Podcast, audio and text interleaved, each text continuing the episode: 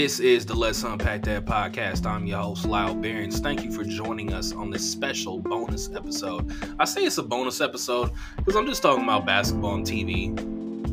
And like I feel kind of it's like normally we, we take uh you know current events some stuff uh some stuff with some more weight to it and we uh, it's also a bonus episode because we do have an episode dropping for you tomorrow but in the meantime if you watch snowfall if you care about the nba enjoy.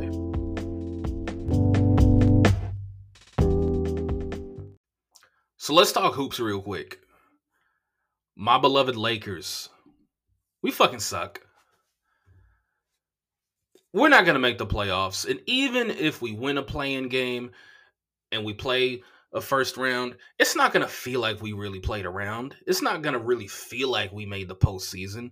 Because when you're used to championships, when you grow up hearing stories about how amazing the 80s Showtime Lakers was, oh, we had Kareem, then we had Magic, and we had Worthy, and Michael Cooper was a defensive player of the year, and Byron Scott was a role player averaging 18 points a game. When you hear that type of stuff, and then you experience a Shaq and Kobe three-peat, then you experience Kobe Bryant and Pau Gasol running it back to back.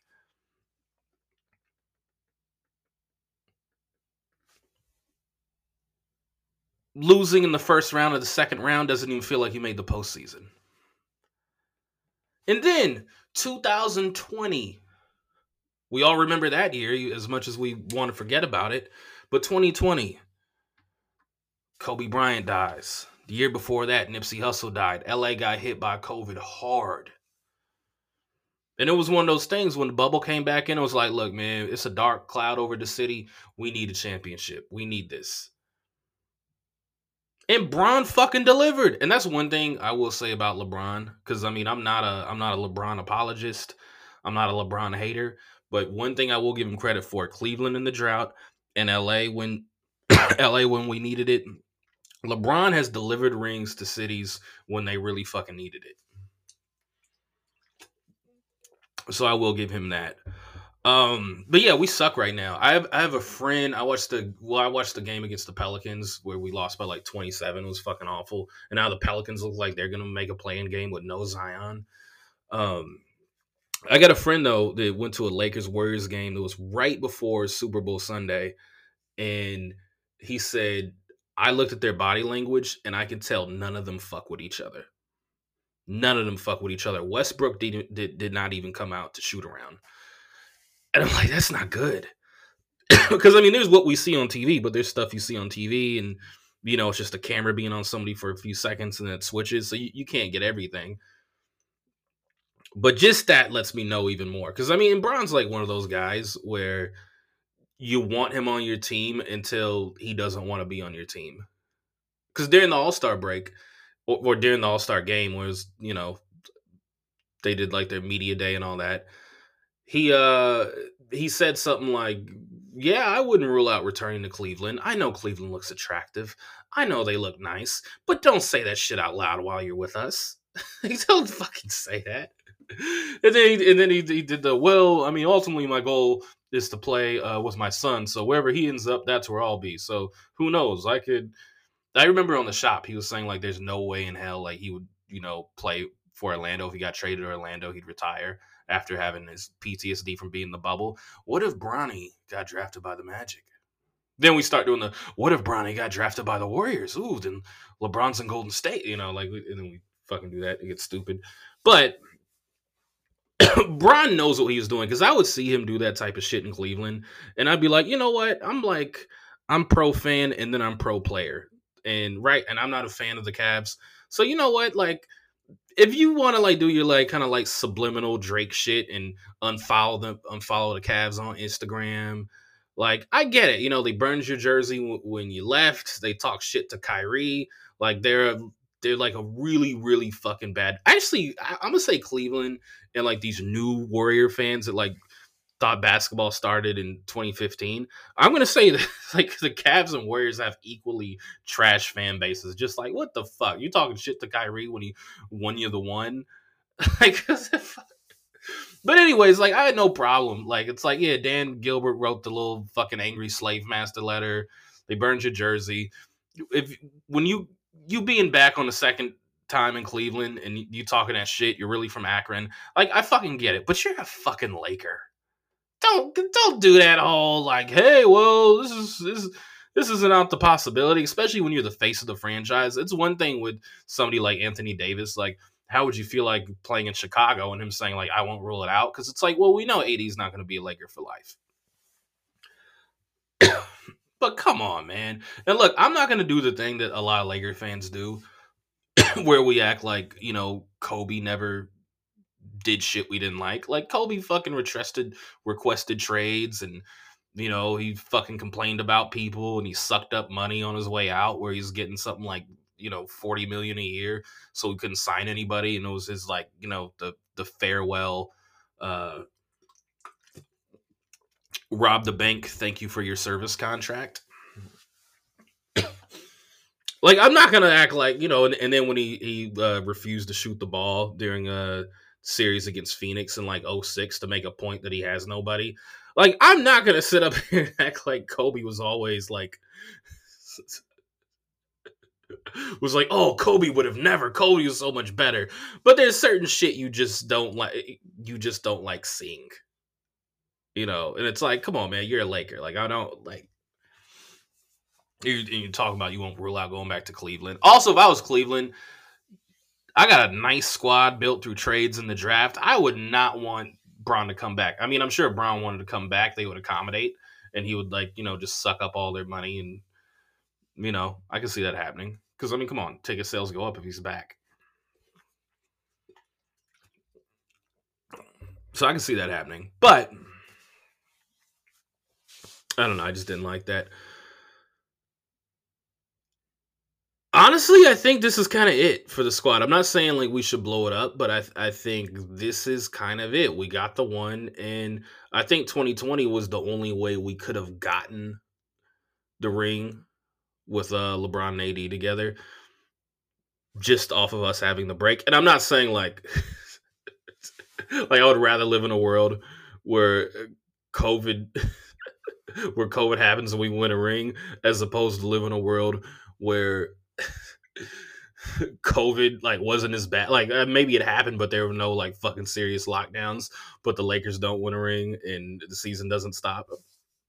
I'm not saying that, but There's probably somebody out there that would be like, you know what, I'd take all the bullshit that came with COVID. Probably some shithead that was just kind of like, yeah, I never stopped partying.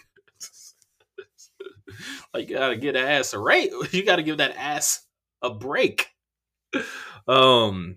Anyways, no, I think Anthony Davis is a guy that I don't think he's built. He's built to play a full season of basketball. I don't think he's built to play 82 games and then like a 22, 24 game postseason.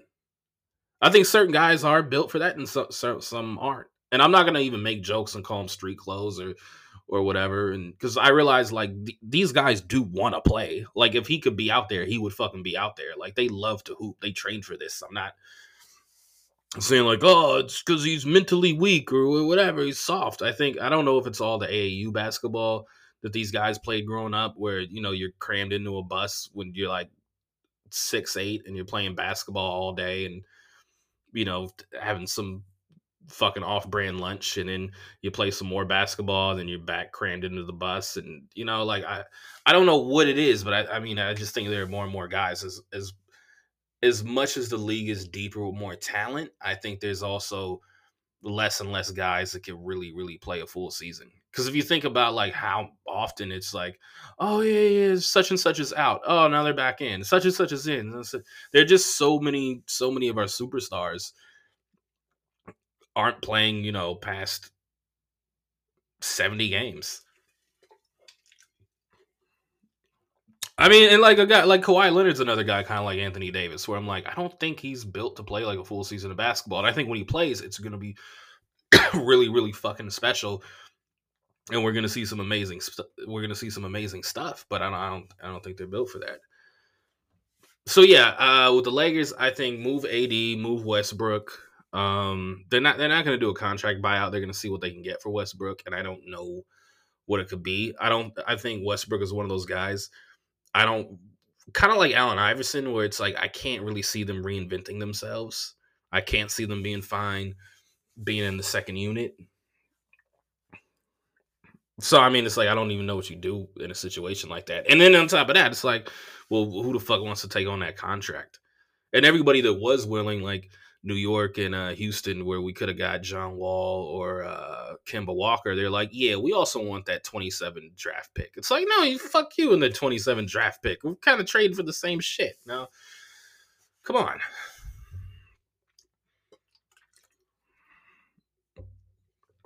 I mean, honestly, I think we would we'd be better off moving AD and then just getting like uh getting more role players. And, and, and like or in like or like fringe all stars like like like a Tobias Harris like uh not that it, it, like you have a few of those because I mean we gave up so much depth just to get Westbrook. Uh, I mean I don't know you've heard it all before. Uh, Philly's looking good. By the way, my team in the whole who won the trade, Brooklyn or Philly? I'm going to say Philly because they're going for it now. They can actually really, really go for it. Because Brooklyn, you can't really go for it. I know Eric Adams is like trying to like talk himself into the people and like letting Kyrie play, but he's like, "Yo, look, I, we have like government, city government workers, city employees that we're telling them will lose their job if they don't get vaccinated. What's it going to look like if we let Kyrie play? I want to see Kyrie play. I know it's going to be great for the city. I want us to win a championship, but come on." and Kyrie is is looking like Westbrook more and more in the sense where he doesn't seem easy to play with. It's like all you got to do is just get the shot, and you fuck. Ugh. I just know, I just know if I was in the Nets locker room, I'd be real pissed. Like, all right, so like we have a home game. I would definitely be saying slick shit every home game. Um. No, yeah, Philly won because they're like really going for it. They're like, you know what? We got James Harden now. James Harden just slimmed down super quick. Uh, he's, he's, playing well Joel Embiid. He's saying all the right stuff out loud. You know, this was originally my first choice. he's he's saying all the good stuff. You know, uh, because so many teams do the do the like the uh, you know what we'll blow it up. You know what we'll go for it next year. You know, like we're in the rebuild phase, and like especially Philly. You know, the, their whole trust the po- trust the process thing and now it's like they're like, okay, like the process is done. We're fucking going for it. like process is over. Now it's time for progress. In Brooklyn, I just like Ben Simmons hasn't played basketball in a long time. Um, I think he's too. He's obviously too vulnerable on offense. I think a lot of people, a lot of teams are just going to exploit the fact that you know he doesn't want to shoot, he won't shoot, he can't shoot.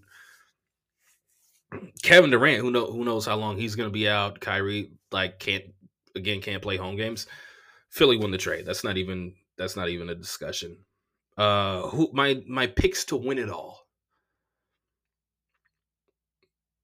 It's down between seven teams.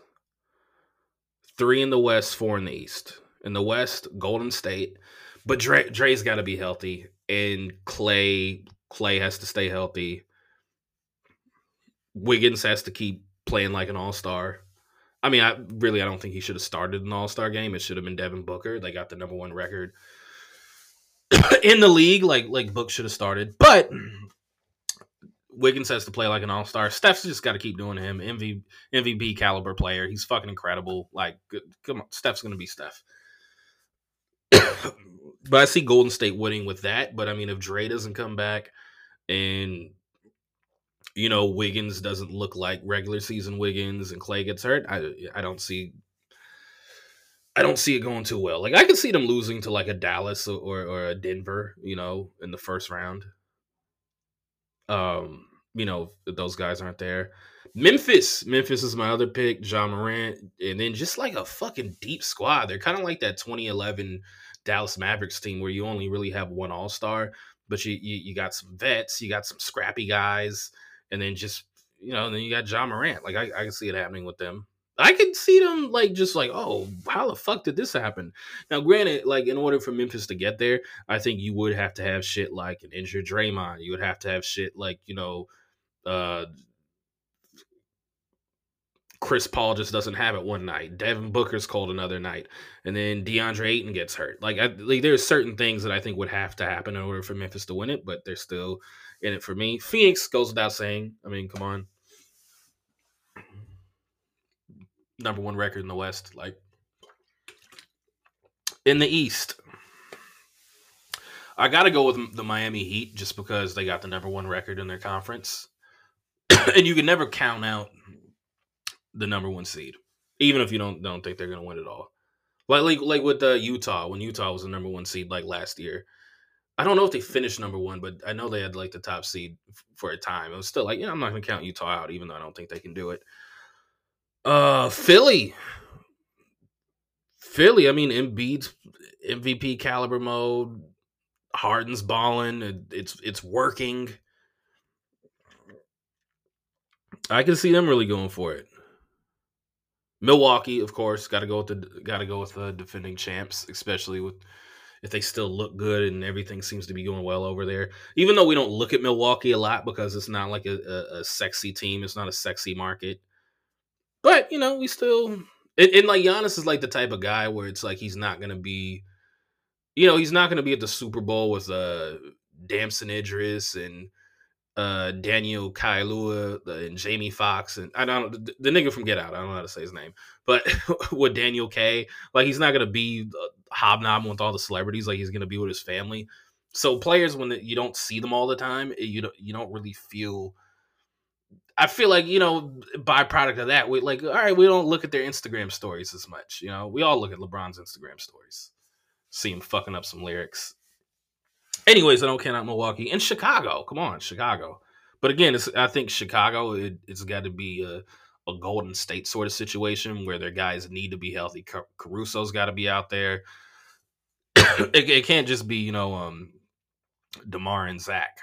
You know, like Zo's got to be out there. It's got to be it's got to be fully functioning. What I would like to see, what I would like to see, would be a Chicago and Golden State NBA Finals.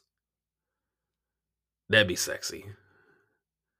San Francisco, Chicago, two big markets. You got, and even though I know like players don't care about big markets, guess what? I'm pro fan.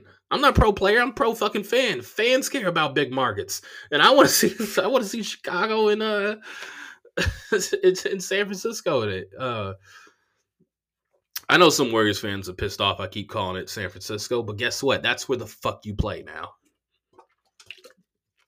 Oakland days are over. Streets is done.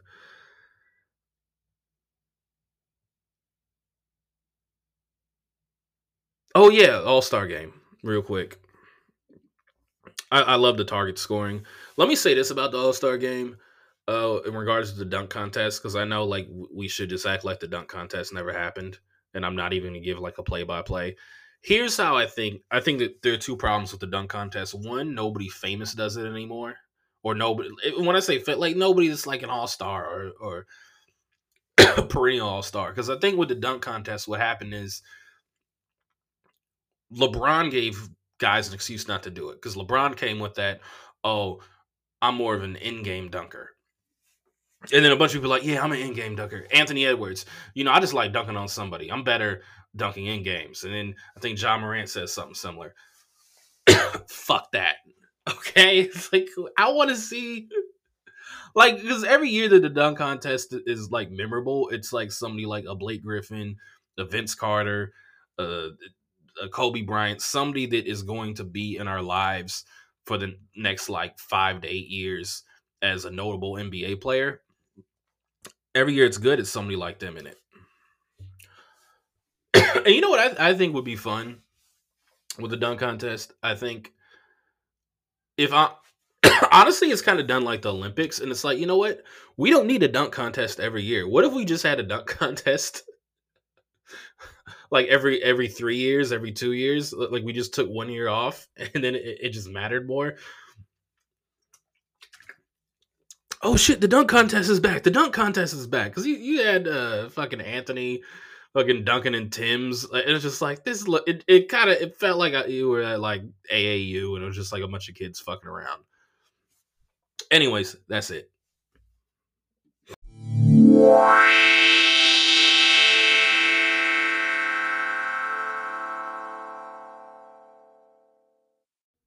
The year's starting off on a good note because my program is back.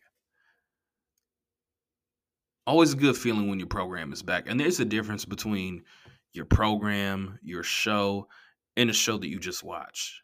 Because a show that you just watch will be some stuff you just have on the background, some stuff you fuck around on your phone and you want something on to kind of distract you.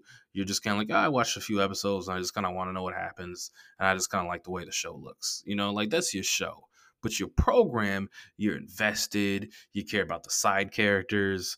You're like, man, I want to know more about their backstory. And you, you, you rewatch it or you you're like you know what when the series is over i'm to rewatch it so i can like just go back in that world and when the show comes back or you go back to that show when you have a program is it's like it's like a home cooked meal when you come back home you're like oh man mom made made me this it's like going back to like your friends it's like oh man i'm back with my friends now you know it's like whatever you show it like like for me like with the wire it's like oh yeah bodie's my friend stringer's my friend McNulty and Bunker my friends. Lester's my friend. Like I'm back with my friends. You know. So, anyways, Snowfall is back, and Atlanta is coming back next month.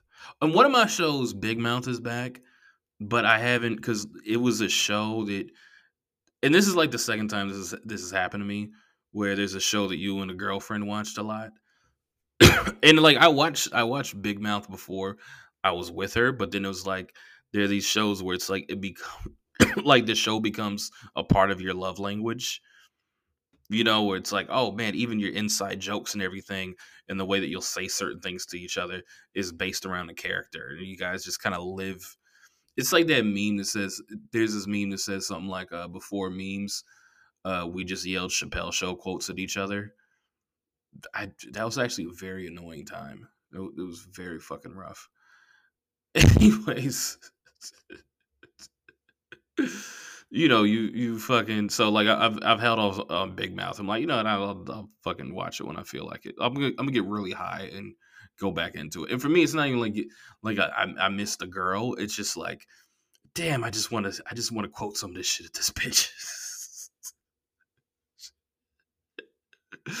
Speaking of um Chappelle show and yelling quotes, I remember my dad.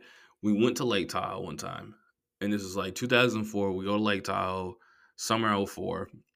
And I'm like 13 years old, so I'm at that age where I'm just kind of like, everything kind of sucks when between like 13 and 15 because it's like all like you don't want to go to like a playground and be around a bunch of like kids on monkey bars but then at the same time it's like you don't b- belong around some 16 to 17 year olds doing drugs or, or drinking or trying to fuck so it's like that age from like 11 to like 13 14 it just really sucks because it's like what can you really do anyway so we went to lake tahoe and i hated lake tahoe when i went a year ago as a grown man i hated lake tahoe as a kid just don't fucking like lake tahoe it looks beautiful, but it's like gross. It's it, anyway. So we're on the way back. Rough trip. We're on the bus, and my dad, he's six three. He he was fucking uh man spreading as they called it. I just call it he was being a fucking asshole. And he's got his legs stretched all the way out, and I'm like, come on, man, give me some room. And then he just laughs at me, pushes me, and then does it and falls asleep. I'm like, fucking asshole. But while we're on the bus, there's these group of kids. They're about my age, and this one boy, he's just yelling, "I'm Rick James, bitch! Fuck your couch! Fuck your couch!" And he's this white kid, and he he doesn't say "fuck your couch, nigga," but everything. It just kind of like this white boy is so close to saying nigga, and he never said it, but he's like, "Yo, fuck your couch! I'm Rick James, bitch!" And then my dad is like, "Lyall, could you go over there and just fucking give him like one in the chest?" I'm like, "No, man, I ain't fighting no kid for you, bro. like, what? I wasn't laughing. I was annoyed because like I knew he I knew he wasn't joking. Somebody asked like, "Come on, man, just just give him like a little kick or something." I'm like, "Nah, man." It's like, and it was also because he was like, and he didn't seem like the type of kid I wanted to kick it with. But still, it's like a group of kids, and then I'm I'm with my dad. It's just like, oh, I'm not really, and I get in a fight, and I got to run. Like my dad told me to do it. Like, I, I, I didn't have the foresight to say this at the time, but it's kind of like, how do you expect this to end? How how does this end well for me? And then it was like he was gonna like drop me off in Oakland at the Amtrak, and he's gonna take his Amtrak chain uh, down to SoCal. But um, so anyways, that happens when we're on the Amtrak bus from like Lake Tahoe all the way up into Sacramento. Then we transfer, and then we get on the train. we get on the Amtrak in uh Sacramento because then that's when you can proceed to rail service. And then the kids walking around, he's yelling, I'm Rick James, bitch. I'm Rick James, bitch. And he kept doing it. Chappelle had it like that in the For What It's Worth special where he's like, everywhere I go, people yelling, hey, hey, Rick James, bitch. Like that was a fucking, if you were not around and do not remember 2004, it was really, really annoying because it's like you could send text messages, but you had to click on a thing a bunch of times just to get the right letter. So texting wasn't what it was, but we were like still doing it um you could surf the internet, but then it's like I remember I had a phone where every time I texted it'd be like, that cost you 75 cents to send that message. And then you just George Bush's America was a wild place. Anyways, we're in the, we're in the Amtrak uh Sacramento Amtrak station. This kid is yelling it, and then he he goes to get a soda, and he fumbles the soda, and he tries to pick it up a few times, and my dad just starts kicking the fucking soda. and I'm like embarrassed, but it's also like I'm like, God, this is this would be so funny if it was not my fucking dad doing this shit. And he keeps kicking his fucking like Gatorade or whatever he got, and the kid and then and the kid thinks like because he already dropped it the one time so the kid just kind of like i'm clumsy it's how i am and then in his head he's probably going rick james bitch rick james bitch then he's trying to pick it up and my dad keeps kicking it and then he turns around he's like he's like hey what's your what's your problem? He's like you're my problem you won't shut the fuck up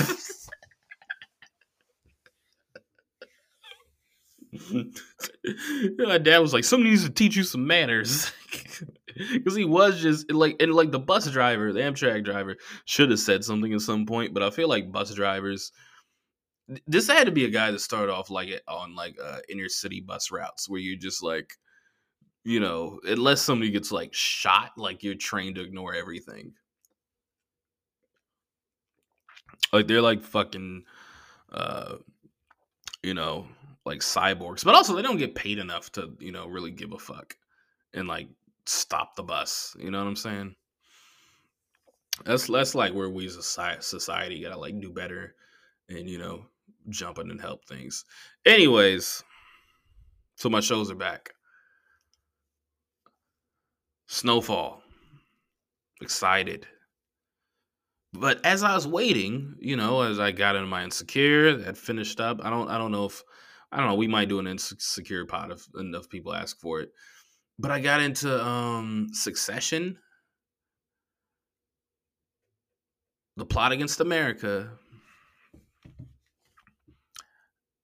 and the Amazon series, The Man in the High Castle, which is based off a 1960s book. Succession, and I'm, I'm gonna run through them down real quick, and th- about which is why I'm glad Snowfall is back. Succession is a show which is based on like a kind of Rupert Murdoch sort of character. It's about a person, it's about this family that owns a conservative news network among a bunch of newspapers and other things. That said, uh the guy that owns the network, uh, he is a bit of a Nazi apologist and it's basically all white people. And it's like this show where it's because I told someone that's watching it, a member of Lie Hive, and they were like, "Wow, that seems like a really fucking white show." I'm surprised you watch it. I'm like, "Yeah, but it's like good acting, good writing." I'm like, "Yeah, but it's just so fucking white." And a show like that, it does have to be white because if you have like two, Sanaa Lathan had like a like a two episode arc or something like that as a lawyer on the show. But a show like that, it's unbelievable if there's so many black characters. It's like, okay, yeah, it's Fox News sort of network. Like, okay, Taye Diggs has a role on it now. Okay, now we now we're bringing in this Mexican actor we've seen in a few things, and it, it's like it, it's not realistic for the world, you know. because I, I, you know, diversity is important, but like we also can't lie about what shit is. Like, I don't want to watch a mafia movie where where a black dude gets to be a capo in a family and we just act like it's normal. Like, yeah, you know, I was raised by Italians and they accepted me. Oh, yeah, nigga. like, fucking. If anybody would try to do that movie, I feel like it'd be like Sean Combs. I can see Sean Combs just being like, "Yeah, I play a captain in the Gambino family, and it's normal." anyway, so I watched Succession, and then after that, I was like, "All right, I'm still on my HBO Max thing." And I watched uh, The Plot Against America, which is from David Simon and Ed Burns, and it's it's like a alternative history miniseries, and which is based on a book in which Franklin D. Roosevelt is defeated in the presidential election of 1940 by Charles Lindenberg. In addition to that, the Nazis win the war. And they uh, play on uh, this confirmed idea that I mean, like it's history. I haven't read enough about it, so don't quote me on it. But there's uh, enough out there that suggested Charles Lindenberg was, at the very least, a Nazi apologist, and they explore that. And then Nazis are in the White House, and it really goes on to get into if we did accept uh, Nazism, I guess you could call it, what it would be like for Jews in America during that time and and if we're gonna call it what it really is, it was kind of like it's basically what if Jews had to go through what black people had to go through in the 1920s? What if Jews had to go through what black people had to go through in the South and other areas? That's really basically what it is. And a part of me is just kind of like, you know, you could have just did this movie with us, but you know, and I I, I don't want I don't want to like because I'm gonna say a whole bunch of other stuff, and that I would rather like a another Jew here be here for uh, me to say, especially one that, that you know saw the series. But anyways, good series uh, from my Wire guys, David Simon and Ed Burns. Uh, has Winona Ryder, uh, uh, John Turturro. Excellent cast. It's, it's like every other HBO thing they like recycle people from the other shows, which I am not mad that HBO does because it's like, oh hey, my friend's back. Oh Levy, Levy's back. This is great. Oh Al Capone's brother is back from uh, Boardwalk Empire. So then after that, I was like, you know what? I want to live in this sort of dystopian alternate history world. so I watched The Man in the High Castle, which is also based on obviously another alternative history novel in which the Nazis and basically what happened was um in this world of course is we got bombed by the Japanese on the west coast all our uh fleets of ships and then we got bombed on the east coast uh by the Nazis and then an atomic bomb flattened Washington DC and you know and then they split up the country. One half is under Japan rule, one half is under Nazi Germany rule, and there's some sort of neutral zone in the middle, which stretches from like Colorado, some like weird sort of uh I don't know, Southwest Trail up until Montana. But anyways, that's the premise of the show. And I'm gonna tell you from all those shows, I'm gonna tell you Succession is the one like season four Succession. I'm gonna be back because I finished all three seasons uh the plot against america i would probably rewatch that at some point especially if somebody hasn't seen it like if i'm with a girl but somebody hasn't seen it i'll be like you know what? I'll go back to this. The man in the high castle it it looks so it looks nice especially the exterior shots where they show like uh you know what the architecture would look like if it wasn't as american influenced but i gotta tell you there's i got some issues with it for one, it's too fucking campy. Like there's this Oh man, oh wait, so you know them too? Wait, how do you know them? I know them too. It's like really it's just it gets a little too TV-ish and this stuff and there's stuff where like I don't necessarily blame actors for because it's like y- you only got what you got. You know what I'm saying? It's kind of like like everybody in the NBA can play.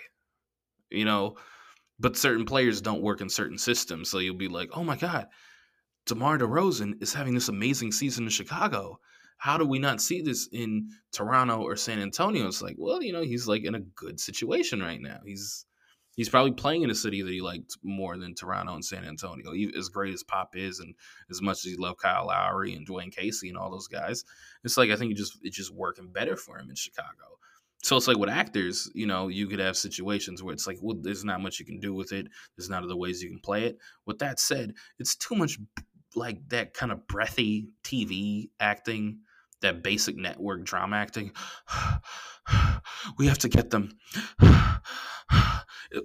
out. Why does out of breath always have to be the thing to convey drama?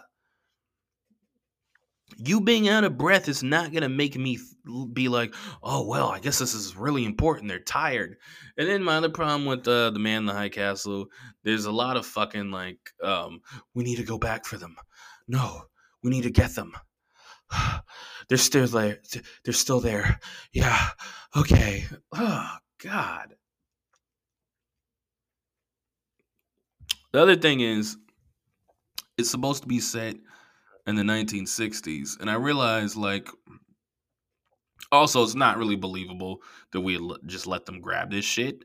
But uh, just for the sake of it, like, let's just say, like, okay, fine, that, that happened. I realize, like, we're not going to have 1960s looking American cars. Like, there's certain shit we're just not going to have.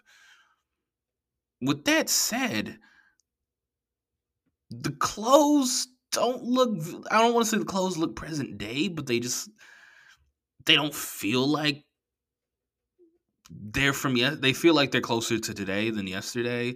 Uh the way they speak. I understand, like, look, we we would not be having no fucking fun under Nazis and um uh a, a dictator Japan rule so I'm not saying I need to hear like groovy man because that's also the thing with period pieces. Like when you overplay the slang, it just feels like fucking stupid, and it's like, oh, all right, you're just trying to make it so obvious we're in you know 1977 or whatever. But it just really like it doesn't sound like it's of another time. Like the, even the way they speak, it feels like present day. The, the black characters that are on there, there's like the. I just made it to season two. I couldn't go any go any further. But even like the black dude that's on it, he's like all right, so we're gonna need this, and he, he talks like fucking um, you a fake Denzel like the Allstate nigga. He talks like uh, Andre Braugher, and it's. And I'm not saying like I need like a deep Southern accent because it's like there were black people that didn't have Southern accents like in the 1800s. But I'm just saying like I don't. Uh, it, it just doesn't feel like like the 60s. I it really feels like you know it was it feels like fucking um Walking Dead or some shit. It's, ah, yeah, it just really bothers me. Anyways, with that said, I realized I watched a show about a present day billionaire wealthy white family that owns a conservative news network. Then I watched a thing in which a Nazi apologist becomes president, which I also highly recommend the show, Plot Against America, in which uh, a Nazi apologist becomes president. And, and being a Nazi is kind of normalized in America. Then I watched a thing in which we lost World War II. I watched a bunch of stuff where white people are winning even more than they are in real life. Well, with the exception of Succession, because that, that is true. But I watched I watched stuff where white people are like really winning in life, and they're like the whitest of the whites. Like it don't get more white than like Aryan Nazis and the Americans that are okay with them behind closed doors. And I'm like, that can't be good for me that can't be good for my psyche. Like it doesn't make me feel inferior, but it's like it like I I watch some stuff like that and I'm like, you know what? I probably should be around some white people for the next few days to remind me they're not all like that. It's I don't know, it's kind of like a white kid that just watches like fucking Menace II Society and then some world star hip hop videos and then how to be a player. And just like, man, they're just if they're not killing, they're just laughing and fucking.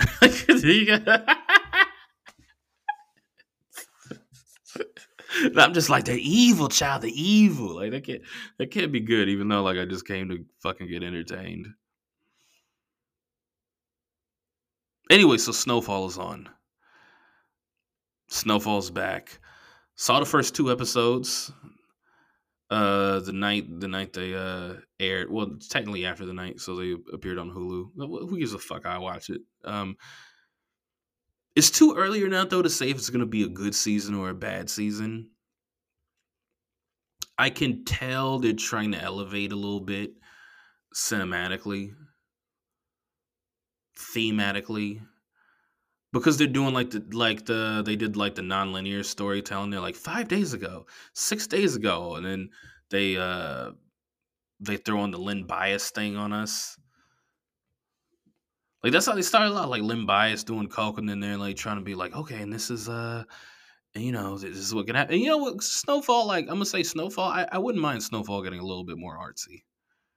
Cause we we had like the one episode where it was like the sort of like dream scenario where Franklin was going to some school and then Reed Thompson was like a recruiter there and it was like a sort of kind of alternate dream whatever state. I don't mind getting more of that from Snowfall because honestly, you know, sometimes because I've said this before, where it's like Snowfall is a good show with moments of greatness. And I think like some sometimes I wish like Snowfall could just get a little bit more like Atlanta, where we just have an episode. Like for example, okay, Avi hunting Nazis. He's going to Argentina and he's rolling around and he's just looking for Nazis. And we still do have people that were Nazi soldiers like alive today. There was there was actually a documentary that came out not too long ago. Um, it was uh, it was about the last living World War II era German Nazis, and some of them actually had few regrets, and they're just like, ah, I was a victim of circumstance. It is what it is. The documentary is called The Final Account from a, a British director. If you have any interest in that. Anyways, but like a whole because it's like with Atlanta, like we have like a whole episode where it's just like Darius looking for a computer, or it's Earn's girl, uh, was like Van, uh, Von, whatever. But like, and it's just her out with her like you know kind of groupie, uh, friend at dinner, you know, and then having to take a piss test, and like that step is, it's like, and uh, look, because honestly, that'd be a kind of fun movie, like some Israeli you know, fucking drug lord or something that just goes around fucking like, oh yeah, let's let's let's, let's track down the Nazis that are still alive. Like I'd fucking watch that movie. And like Inglourious Basterds, like there, there's certain things where it's like, oh, you're killing Nazis. It's okay. It's okay. We can accept that. Like the violence is a lot more uh, digestible if you just kind of know they're like fucking horrible people.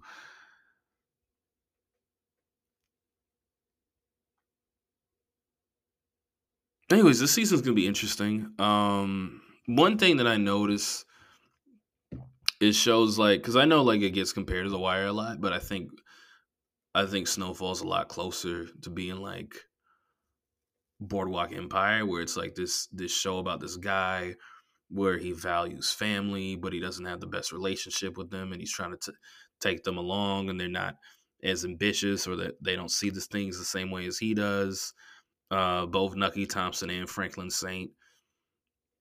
They knew their fathers, but they don't have good relationships with their dads, and that kind of informs the men that they are. Um, they're not really tough guys because, like Nucky, like Nucky's brother Eli was a lot tougher than Nucky. Like you could picture, like even though we've seen Nucky like fight and throw punches, you can picture Eli in more fights than you can Nucky.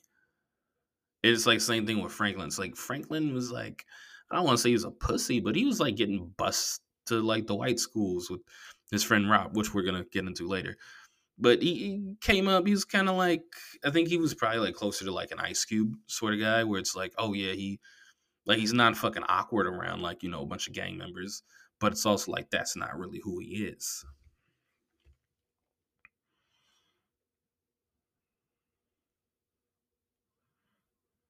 But yeah, anyways, like the thing though that uh, these types of shows have in common is there's always a sort of like there's always an adversary. There's there's always like an op every season. Even like Sopranos, like season one of The Sopranos, it was Tony's adversaries were his mom and his uncle. Season two, it was Richie Richie Aprile. Season three, it was um, it was kind of it was family shit, but it, it was really Ralph Cifaretto. And then season four, it was Ralph Cifaretto and his marriage, and then see, and so on and so forth. Same thing with Boardwalk Empire. Season one it was the D'Alessio brothers. Season two was Nucky's protege Jimmy. Season three was Gyp Rosetti. Season four is fucking um was uh, Narcisse and losing power and everything that comes with that. So that's like a thing that I see is common with Snowfall and shows shows like it, and uh, Sons of Anarchy and so on. And I, it seems like this season, the adversaries for Franklin are going to be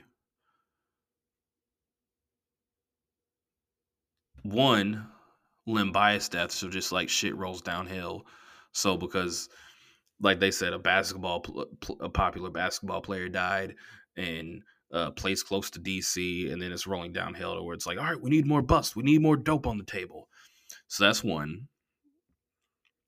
Oh yeah, and then white kids are getting high in the suburbs and killing and killing their own, which we know as soon as once white people start fucking each other up, now we care. America. So really, just the effects of, of dope. A famous black person, regular white kids getting fucked up. The other thing that seems like it could be the adversary this season is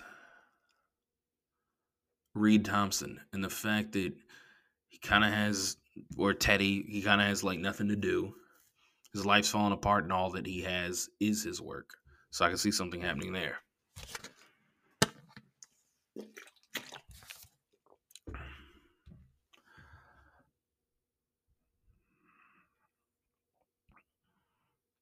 There are a few things I hope they do this season. I do hope we get more into who Franklin really is as a man. Because, you know, the season, like, they gave him the kind of witchy spiritual lady now. And I guess they have to do that to show he still has somewhat of a soul. Like, oh, yeah, we got to give Franklin, we got to give Franklin a wife. We got to have him, or baby mama. He's got to, and he's into it. Because it's like Franklin's Saint. he's, he's not Tony Soprano yet where he's like just a straight selfish piece of shit. Because I, I, I don't get the feeling Franklin likes the murder or he ever feels like or he ever gets a rush out of it. I think he views it the way like an athlete would getting surgery, like this is just what I need to do. You know. But I'd really be interested in then in uh the show exploring more of his empathy, his humanity, his guilt. Because it's not because again, it's not a procedural show like The Wire, where it's just like this is how like this is how this is done and this is how this is. It's it's not as realistic as other shows. You know, I mean, it's not as bad as like the you know Power and some of that. But again, it's closer to the Boardwalk Empire. Um. So yeah, I, I just like to see more of Franklin because it's like you know he is like supposed to be kind of like the anti-hero and i feel like we get a lot of where uh, Teddy is coming from emotionally and spiritually, but I don't feel like we get that from Franklin. I I like to see more of that. Um, Franklin the man. You know, one thing I was hoping for is I was hoping we would get more Rob stuff because whenever the character's on screen, it, it I'm interested. It's not that the actor. It's not about the actor. It's about the character like the dynamics of like, oh, he helped him get in the dope game via his, you know, from like the the first few episodes where he, he got into drugs through Rob's family and and the porn in the valley and all that, and them know them knowing each other from high school.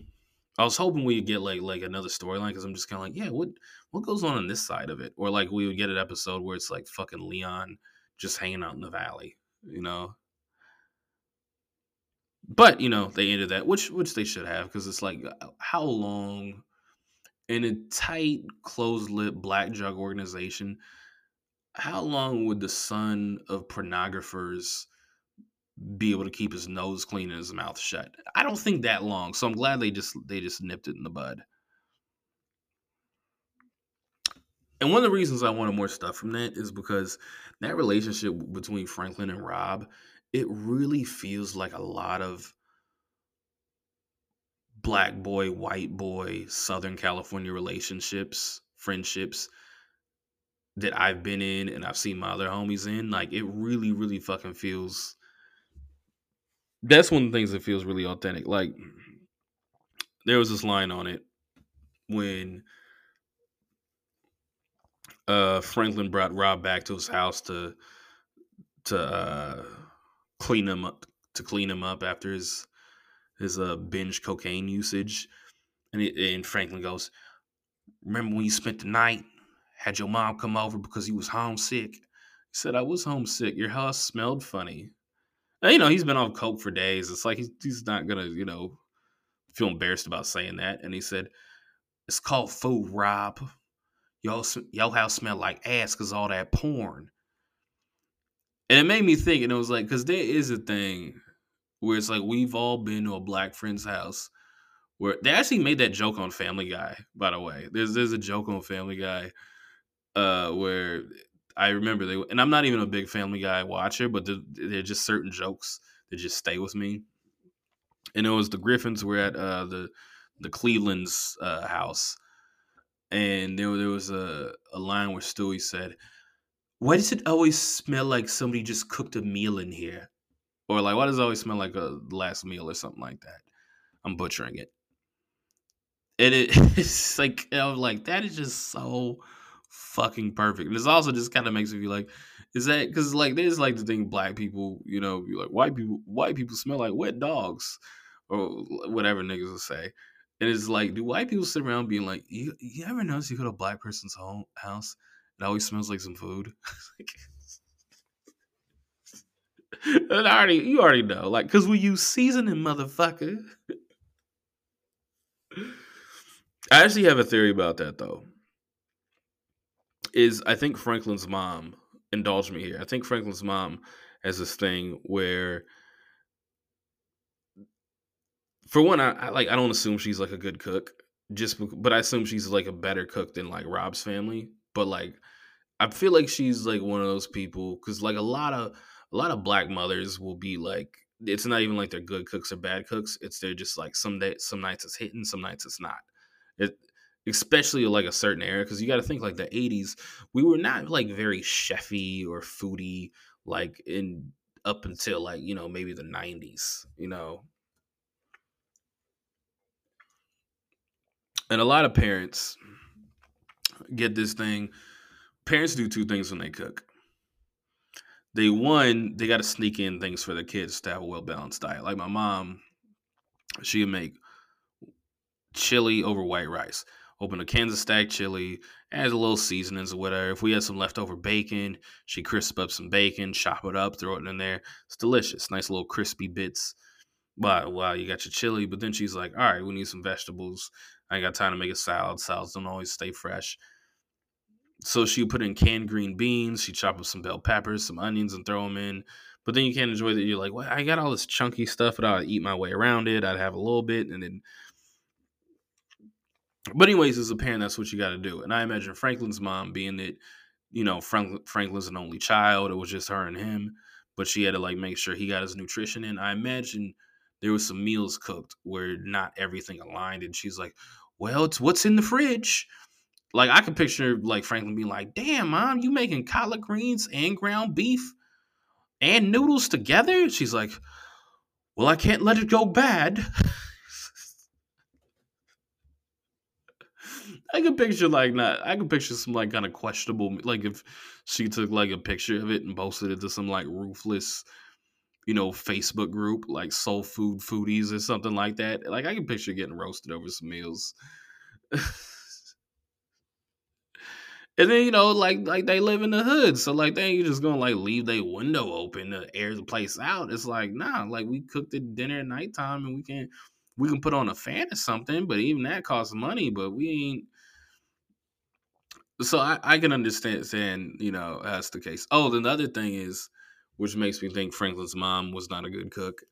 Is I remember it was a scene when it was Alton when uh Franklin's drunk daddy uh came home and was getting himself right. And it was a scene where uh, she said, and he was doing this, oh, I can pay you back. Oh, by the way, that I, I fucking hate that. Cause okay, so my my same problem. Let me go off a little, little sidebar, uh, nitpick it. So my problem with the performance of uh the Franklin's dad gave, or the actor that played Franklin's dad, I realized one, I got to give the actor more credit because the guy that played Franklin's dad, um, let me look it up real quick. it turned out he was also in the fucking classic Paid in Full. And I didn't even know it. So when you do shit like that, where I'm like, I don't even know who you are, or like, oh, you were in this other thing that I've I've rewatched maybe like five, six times, and then I see you in this other thing, and I don't even know it's you. I'm like, all right, I fuck with you. I genuinely fuck with you.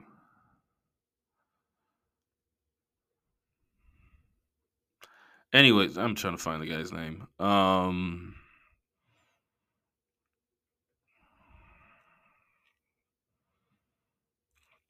Anyways, my point being, shit. What, what, God, I hate when this happens to me. I get all fucking lost. Anyways, um, no, but I realized like I I liked that performance less, or like I liked it less at the time. I appreciate it more now because I found out the guy that uh I found it's like the the same guy that was in uh blah blah blah.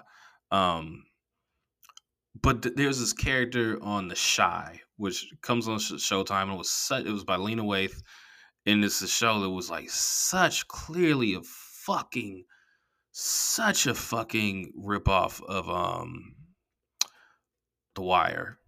Anyways, like the, the way the guy plays it, it was just, yeah, talk real slow. Like this. It was just very like overly thoughtful TV, you know. It, it was just too melodramatic for, for like what the show is. Like it, I don't know, it, performance just really bothered me. Um I'll, I'll, oh, was Kevin Carroll? That's his name. Kevin Carroll. He was in. Uh, he played Calvin and played. He he played Calvin and paid, paid in full, and he's uh Alton Williams on Snowfall. Anyway, so that made me appreciate the performance now, or more once I found that out.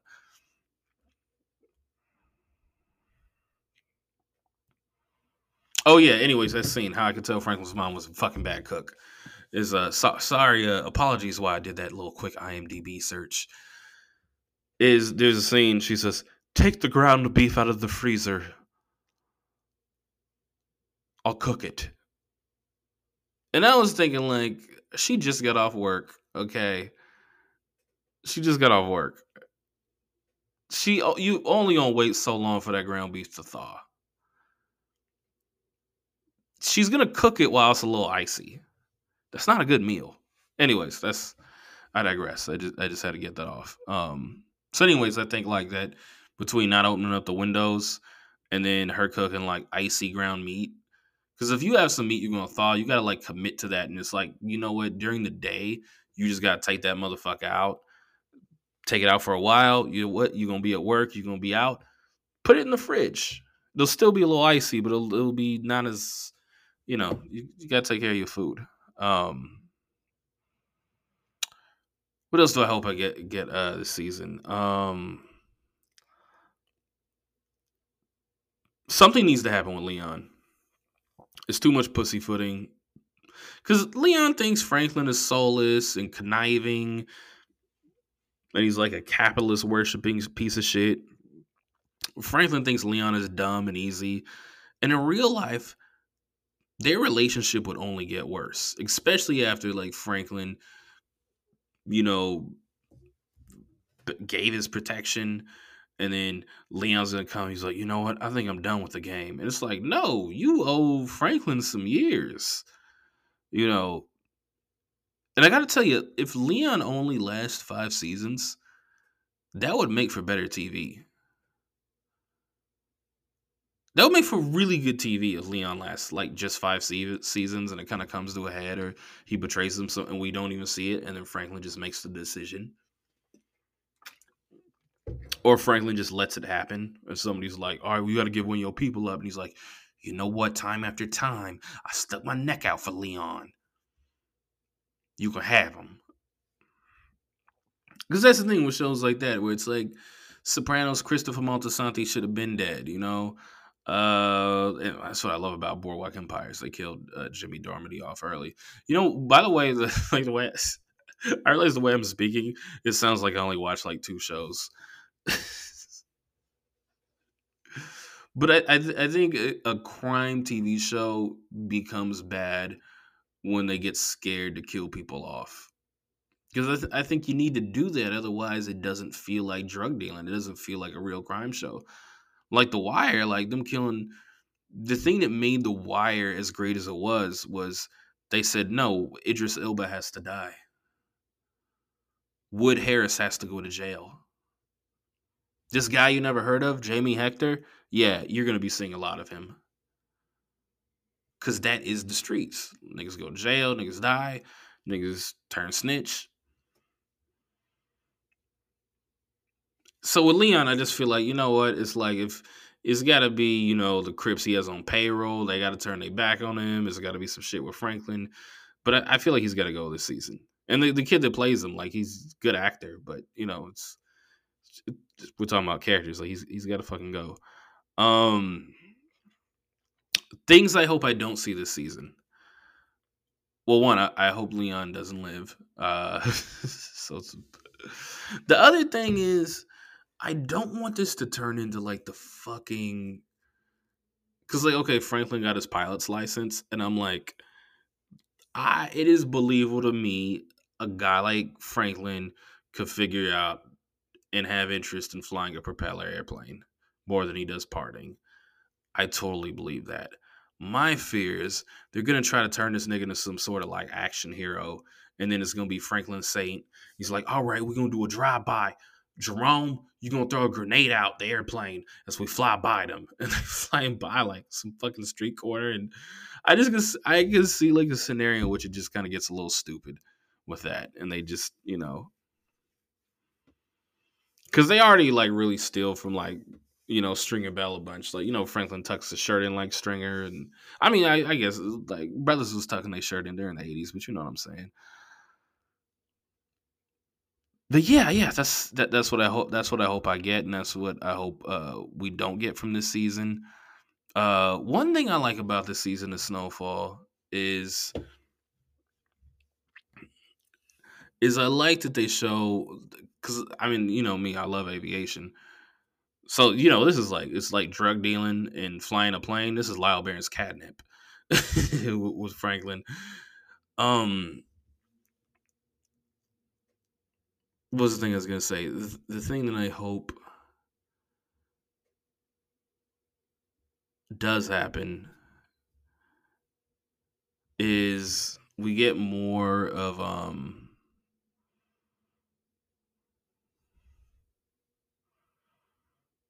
we get more conclusion to the story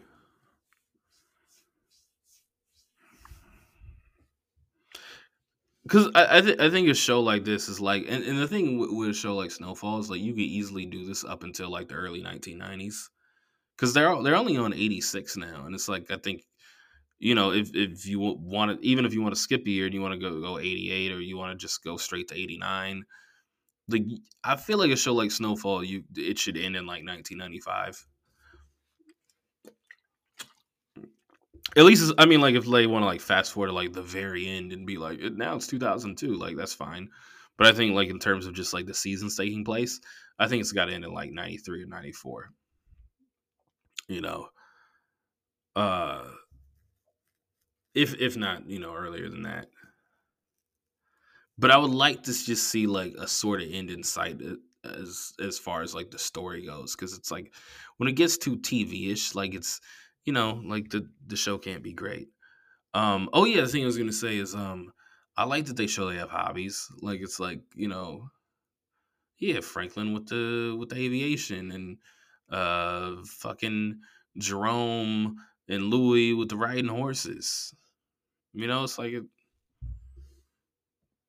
adds like a, adds a little bit of humanity to it. Oh, and uh close this out, I want to do favorite lines so far for this new season of Snowfall. I mean, I did like it wasn't really a line, but it was uh the the, the stuff with um what the house smells like. It was like that was that was just fucking great. Um, it's your world. I just sell dope in it. And then he went native. We know how that goes in regards to the uh the our brief uh other CIA dope connect Grady. So he went native. We know how that goes. I really like that because it shows that Reed just looks at everybody as kind of like a piece of the system. And I like the Grady character too because it shows these CIA guys, it's like, yeah, they're part of like the system, this bigger thing. But it's like they're still regular fucking people. He's got his own problems at home. Grady's enjoying himself. And even the way that they talked, it's like Reed will talk to Franklin like he's a nigga, whereas Grady talks to Franklin like, ah, he's this fucking good kid, and you know, yeah, I can make some extra money, and he's, you know, he thinks we're friends, but we're not friends, and I fuck his bitches, and yeah, it's great.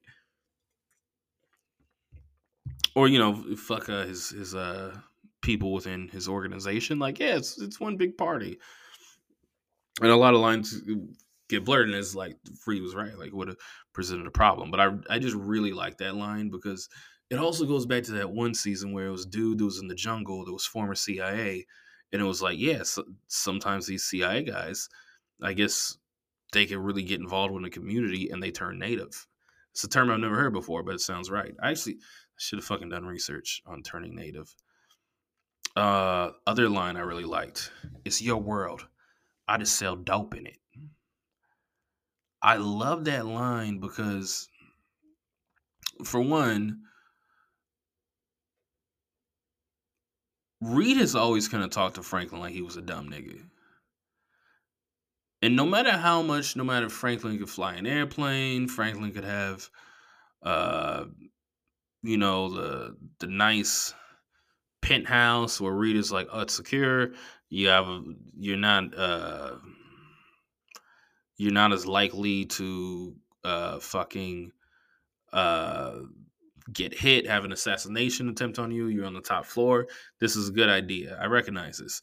But than the day, he's like, no more loose ends. You can't fuck around anymore. And there's a certain way that he will talk to him that he would not talk to Avi, that he would not talk to Gustavo. It's also like Franklin's younger and he met him under certain certain circumstances. Which is a thing that happens in comedy. Like in comedy, a thing that a lot of people not a lot of people, but that is kind of advised. You know, some people advise against it because you don't get a home club, and having a home club in comedy is very important. I don't even have a home club, you know, which is why I worked my ass off so much, like my first like eleven years, and then I just say, ah, what's the point? But the thing that happens in comedy is when you start hanging out at a club somewhere where it's like uh, they know you when you was six months in, maybe like less than a year into doing comedy. Maybe even like a little over a year, but often less than a year. They kind of always look at you like an open micer to a degree. like they never really fully look at you. It takes a lot. Like, all right, I'll look at you as a host, but it takes a lot for them to look at you as a feature.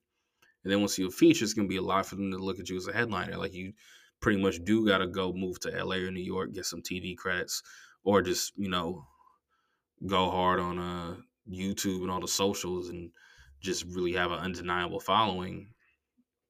But that's the thing, like they always see you as a host. They always see you as an open micer, no matter how like no matter how well you do or other places you may work. Like that's just something that can happen.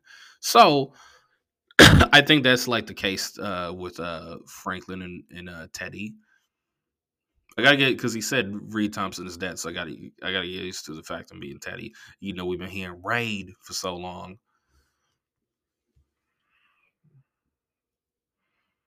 Oh yeah, by the way, I typed in uh Gone Native and CIA, and the thing that came up was a book, Gone Native at War with the CIA.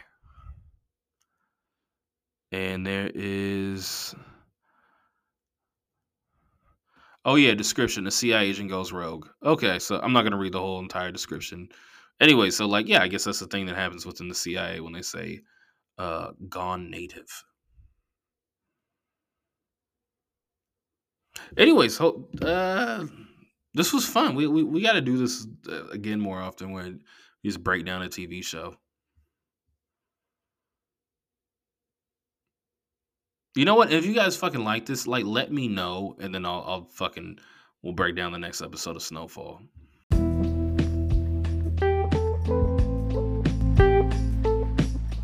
This has been the Let's Unpack That podcast. I've been your host, Lyall Behrens. Thank you very much for tuning in.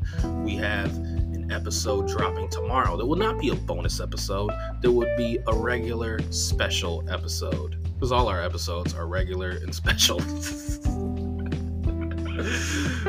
We got Matt Duckett coming on tomorrow. We're going to talk Ukraine and uh, some other current events. Hope you guys enjoyed the show. Have a nice week.